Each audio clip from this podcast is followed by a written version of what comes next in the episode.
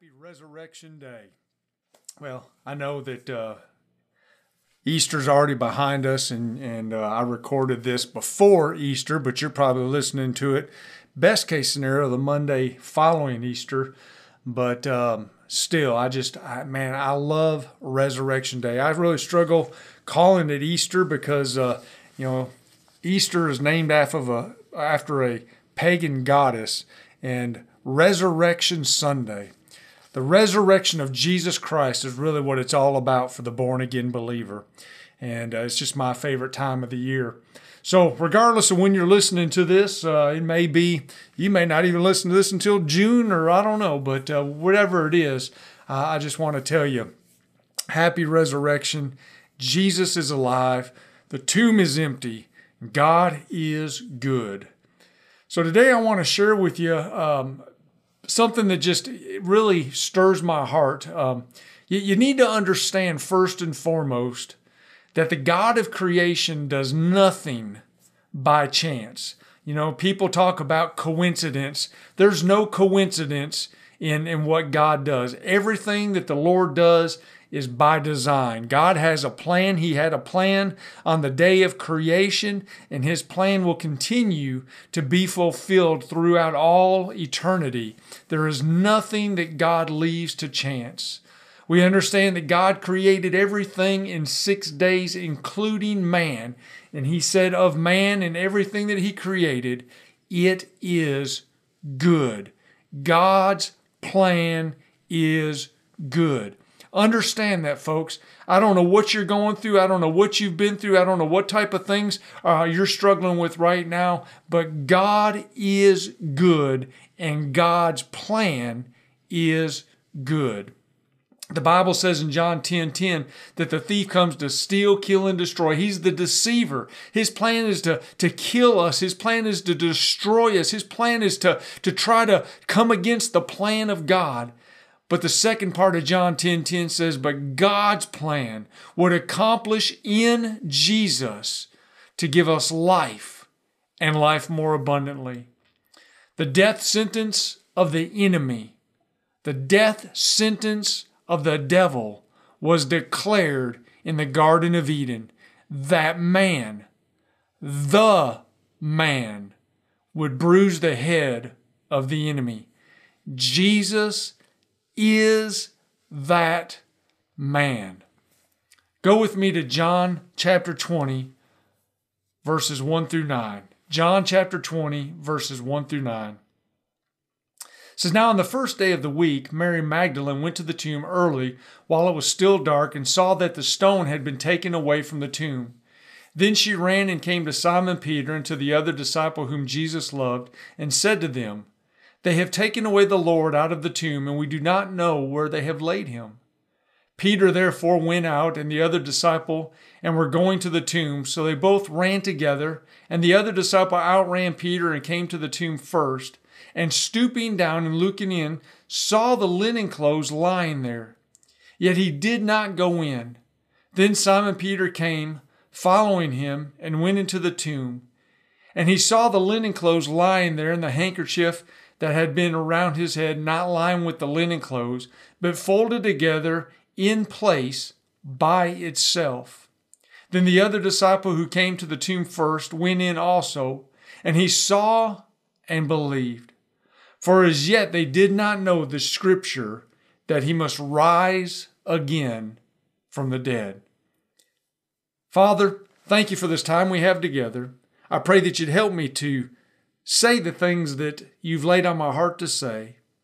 And Lord, I pray for each and every one that's listening to this podcast.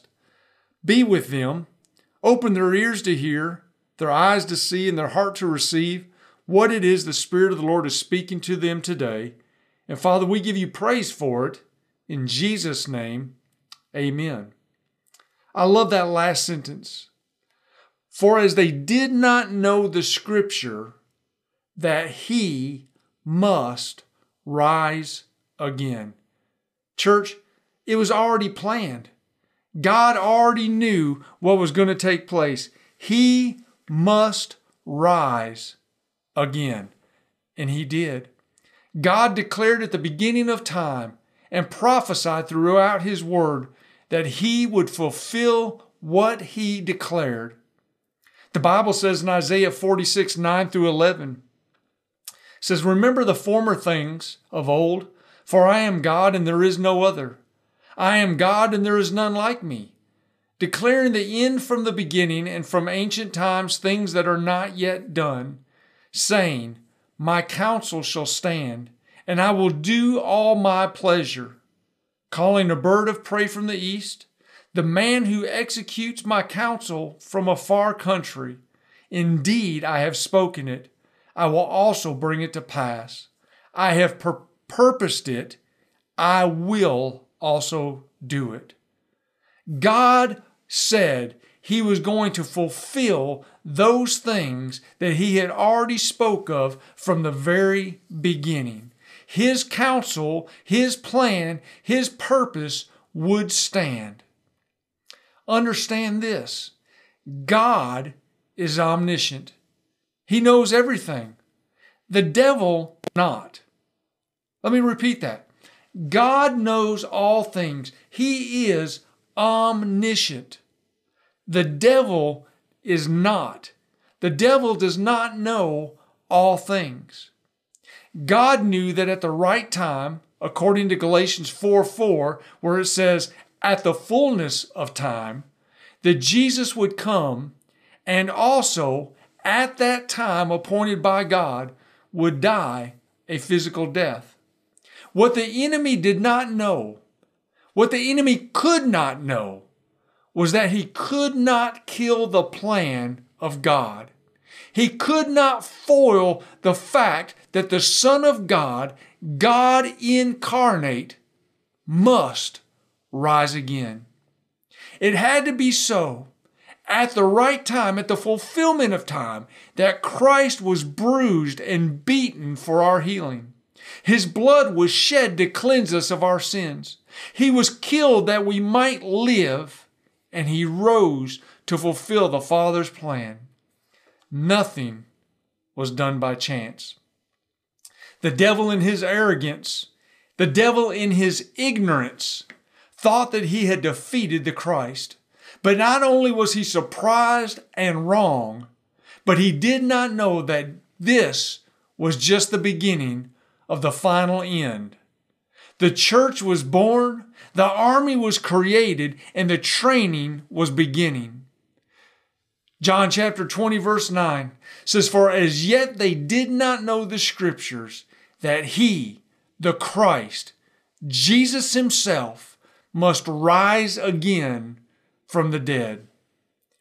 This resurrection day, let me share with you three reasons why he must rise again. Number one, he is not finished yet. He's not finished.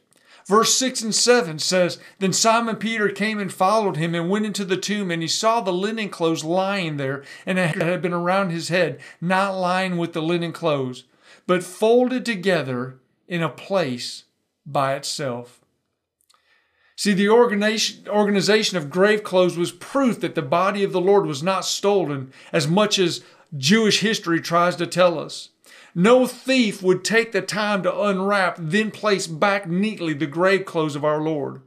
According to the tradition of the day, after a servant set the dinner table, he would wait just out of sight until the family had finished eating. If one of them was done, they would rise, wad up the napkin, and toss the table. That was the signal to clear their setting. However, if they got up from the table, folded their napkin, and laid it beside their plate. The message to the servant was, I'm not finished yet. Jesus' crucifixion had devastated followers. In Matthew chapter 19, verse 27, Peter said to Jesus, We have left everything to follow you. As they watched him being crucified, everything they had hoped and believed in was destroyed right before their eyes. They thought that once again Rome had managed to steal the future of Israel right out from underneath them. They did not understand that Jesus would rise from the dead. They did not understand that it was not over yet. Jesus had more to do. As a teacher, he continued to teach and instruct them. The Bible says in Acts chapter 1, verses 1 through 2, as Luke is penning this, he says, The former account I made, O Theophilus, of all that Jesus began both to do and to teach, until the day in which he was taken up, after he, through the Holy Spirit, had given commandments to the apostles whom he had chosen. Think about this. Luke, doctor, Gentile, writing a letter to Theophilus, a friend, a partner, who knows? But he's writing this letter, and Luke was not with Jesus. This letter was probably written some 30 to 50 years after the death, burial, and resurrection of Jesus. But Luke writes this account and he says, Theophilus, I have, I have taken much study to, to read about these things and to see, search out and to share with you what had taken place all that Jesus said that he was going to do, all that he went through, and all that, the, that God had done through the Holy Spirit. Luke chapter 24, verse 27, the first letter that Luke wrote before Acts, he says, And beginning at Moses and all the prophets, he expounded to them, talking about Jesus, expounded to his disciples all that the scriptures, the things concerning himself.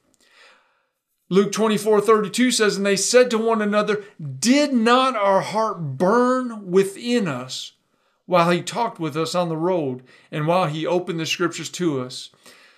They sat down with Jesus. They're, they're, they're talking about the men that were, that were on this Emmaus road. And as they're walking and they're complaining, and they're arguing, and they're, how could this possibly happen? Jesus was such a great man. We thought he was the one that was going to fulfill. And then Jesus comes up in his resurrected body and begins to speak to these men, and they didn't even know who he was until they got to the house.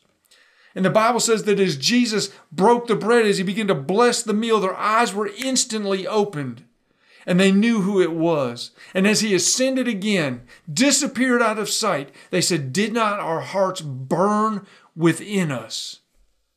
Jesus, as Christ, had turned their words upside down with his teachings before his death. He continued to instruct them and teach them after his death and resurrection. With their faith restored and strengthened, Jesus gave his final instructions to, to all who will follow him. Matthew 28 19 through 20, Jesus said, Go therefore and make disciples of all nations, baptizing them in the name of the Father and the Son and the Holy Spirit, teaching them to observe all things that I have commanded you. And lo, I am with you always, even to the end of the age. Jesus even after his death, burial, and resurrection, continued to share with his disciples. And now they begin to understand what it is that Jesus came to do and what they also must do. Acts chapter 1, verse 4 through 5 says, And being assembled together with them, he commanded them not to depart from Jerusalem, but to wait for the promise of the Father, which he said, You have heard from me, for John truly baptized with water, but you shall be baptized with the Holy Spirit not many days from now. See, the apostles lived out these commands, even though it cost them their lives. But thousands upon thousands were converted in their lifetime, and billions have been saved and healed and delivered and transformed since that time. And yet, still, Jesus is not finished. Matthew 24, 14 says, And this gospel of the kingdom will be preached in all the world as a witness to all nations, and then the end will come. See, the folded cloth served as a message I'm not finished. He's got more to do, and He's asking us to do it with Him, to continue to declare this gospel that He has risen from the grave, that God's plan all along was to send a Savior into the world that would suffer and die for you and for I, but would rise again. That's the message we need to preach to all the nations, to all the world. And then, when everybody's had the opportunity to hear, then maybe the end will come. Jesus must have risen to finish the work of the Father through his church, and secondly, to fulfill his word. The second reason that Jesus had to rise, the word declared it. Verse 9 says, For as they did not know the scriptures, but the Old Testament declared, Isaiah 25, verse 8, says he will swallow up death forever, and the Lord God will wipe away tears from all faces. The rebuke of his people he will take away from all the earth, for the Lord has spoken. He said he would swallow up death forever. Isaiah 26, verse 19 says, Your dead shall live. Together with my dead body, they shall rise. He had to rise. The word declared through the prophet Isaiah, God spoke and he said, He shall live. Hosea chapter 13, verse 14. He says, I will ransom them from the power of the grave. I will redeem them from death. O death will be your plagues. O grave, I will be your destruction. Pity is hidden from my eyes. Jesus himself, the living word, declared in Matthew chapter 16, verse 21. From that time, Jesus began to show to his disciples that he must go to Jerusalem and suffer many things from the elders and the chief priests and scribes and be killed and raised the third day. How about Matthew 17, verse 22? It says, Now while they were still in Galilee, Jesus said to them, The Son of Man is about to be betrayed into the hands of men, and they will kill him, and on the third day will he be raised up. And they were exceedingly sorrowful. All they heard was that they were going, he was going to be killed. They did not understand that he said on the third day he would be raised up. How often do we hear messages preached? How often have we heard the hope of Jesus Christ? How often has the gospel been declared and yet we only hear what we want to hear? We need to hear. We need to understand the victory. We need to understand the promises of God that have been given to us. Mark chapter 8, verse 31, it says, And he began to teach them, and the Son of Man must suffer many things and be rejected by the elders and the chief priests and the scribes and be killed, and three days rise again. He told them he was going to have to suffer, but once again, he told them he would rise again. John chapter 2, verse 19 through 21, Jesus answered and said to them, Destroy this temple, and in three days it will raise up. Then the Jews said, It has taken 46 years to build this temple, and when you raise it up in three days, but yet he was speaking of the temple of his body. Jesus declared it to all that would listen. Not only did Jesus declare and people didn't listen, but after his disciples understood the truth, he began to declare. John chapter 6, verse 68 and 69 says, But Simon Peter answered and said, Lord, where shall we go? You have the words of eternal life. Also, we have come to believe and to know that you are the Christ, the Son of the living God. Acts chapter 2, verse 23 through 24 says, Him being delivered by the determined purpose and foreknowledge of God, you have taken by lawless hands, have crucified and put to death, whom God raised up, having loosed the pains of death, because it was not possible that she, he should be held by it. Even his disciples declared that Jesus would rise again. And not only did the prophets of old, not only did Jesus himself, not only did his disciples, but even the angels declared. Matthew 28, verse 6 says, He is not here, for he has risen, as he said. Come and see the place where the Lord lay, and go quickly and tell his disciples that he is risen from the dead, and indeed he is going before you into Galilee. Therefore you will see him. Behold, I have told you. And in Luke 24 6 says, He is not here, but is risen. Remember how he spoke to you when he was still in Galilee. See, Jesus had to rise because his work was not finished. Jesus had to rise because he had to fulfill God's word. The word says that the promises of God are yes and amen in Christ Jesus. If the prophets of old, under the inspiration of God, if Jesus himself, God incarnate, if the disciples filled with the Holy Spirit, and even the angels declared it, we knew that God was going to do it. He was going to fulfill his word. Number three, the reason that Jesus had to rise is He is our living hope. John chapter 20, verse 9 says that he must rise again from the dead. The word must is a Greek word dei, which indicates necessity. 1 Peter 1 3 says, Blessed be the God and Father of our Lord Jesus Christ, who according to his abundant mercy has begotten us again to a living hope through the resurrection of Jesus Christ from the dead. It was necessary for him to rise, so that on the great and glorious day we too will rise to be with our living hope. Psalm 16:9 says, Therefore my heart is glad and my glory rejoices. My flesh also will rest in hope. Church, isn't it good to know that we can find rest in His promise? We can find rest in the hope of the resurrected King. Isaiah 26 19 says, Your dead shall live, together with my dead, they shall rise. Many people think of the story of Christ as ending with the resurrection. The Bible continues long after and describes how Jesus was raised from the dead. As I tell my staff and the students of Adult and Teen Challenge of the Upper Cumberland regularly, you need to not know, you need to not only know how, but you need to know why. Why? Why must he rise? His work did not end at the resurrection. There's still work to be done for Christ and for Christ's people. Before he was raised to heaven, he had a last teaching to impart and a final instructions to give before he left things in the hands of his fallible human servants. He must have risen to prepare until the time of his return once more. The napkin that Peter found in the tomb was not only for Peter, but it was for you and I, so that it would be written. Nothing is done by happenstance. God does not operate on coincidence.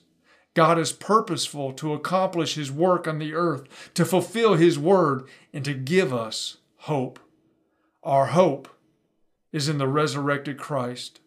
The hope of the world is that they would come to know Him as we know Him. The question is Is the resurrected Christ living in you? If you have not made a decision to make Christ Lord of your life, if you have not made a decision to make Jesus your Savior and your hope, today is the day of salvation. I ask you today to cry out to the living God. He is alive. For the Bible said, Jesus said, He must rise again. Father, thank you again for the empty tomb. Thank you for the gospel of Jesus Christ. Thank you for those that hear this word.